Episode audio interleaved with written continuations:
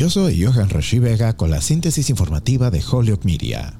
El presidente Joe Biden se reunirá con los líderes del Comité Judicial del Senado este martes para discutir la próxima vacante en la Corte Suprema de Estados Unidos y la promesa del presidente de nominar a una mujer negra para el Tribunal Superior. Los asistentes dijeron que la lista de posibles candidatos de Biden es más larga que tres. La Casa Blanca también rechazó el lunes la idea de que el presidente estaría abierto a jugar con el sistema, eligiendo a un candidato únicamente en función de su probabilidad de obtener apoyo bipartidista. Biden ha dicho desde su campaña que nominaría a una mujer negra para el Tribunal Supremo de la Nación y entrevistó personalmente a algunas de las nominadas cuando estaban bajo consideración para su nombramiento en el Tribunal Federal. Algunos republicanos ya han expresado su apoyo a la jueza del Tribunal de Distrito de Estados Unidos, J. Michelle Childs, quien es una de las favoritas del aliado demócrata clave, el representante de Carolina del Sur, Jim Claiborne. Biden ha prometido una elección para fines de febrero. En otras informaciones, los reguladores de salud de Estados Unidos otorgaron el lunes la aprobación total a la vacuna COVID-19 de Moderna, una inyección que ya se ha administrado a decenas de millones de estadounidenses desde su autorización de emergencia hace más de un año. La decisión se vio respaldada por la evidencia del mundo real de las más de 200 millones de dosis administradas en los Estados Unidos desde que la FDA autorizó la inyección en diciembre de 2020. La FDA otorgó la aprobación total de la vacuna de Pfizer en agosto pasado. Con la aprobación total, Moderna ahora comercializará la vacuna bajo la marca Spikevax. Es el primer producto aprobado por la FDA para la empresa con sede en Cambridge, Massachusetts.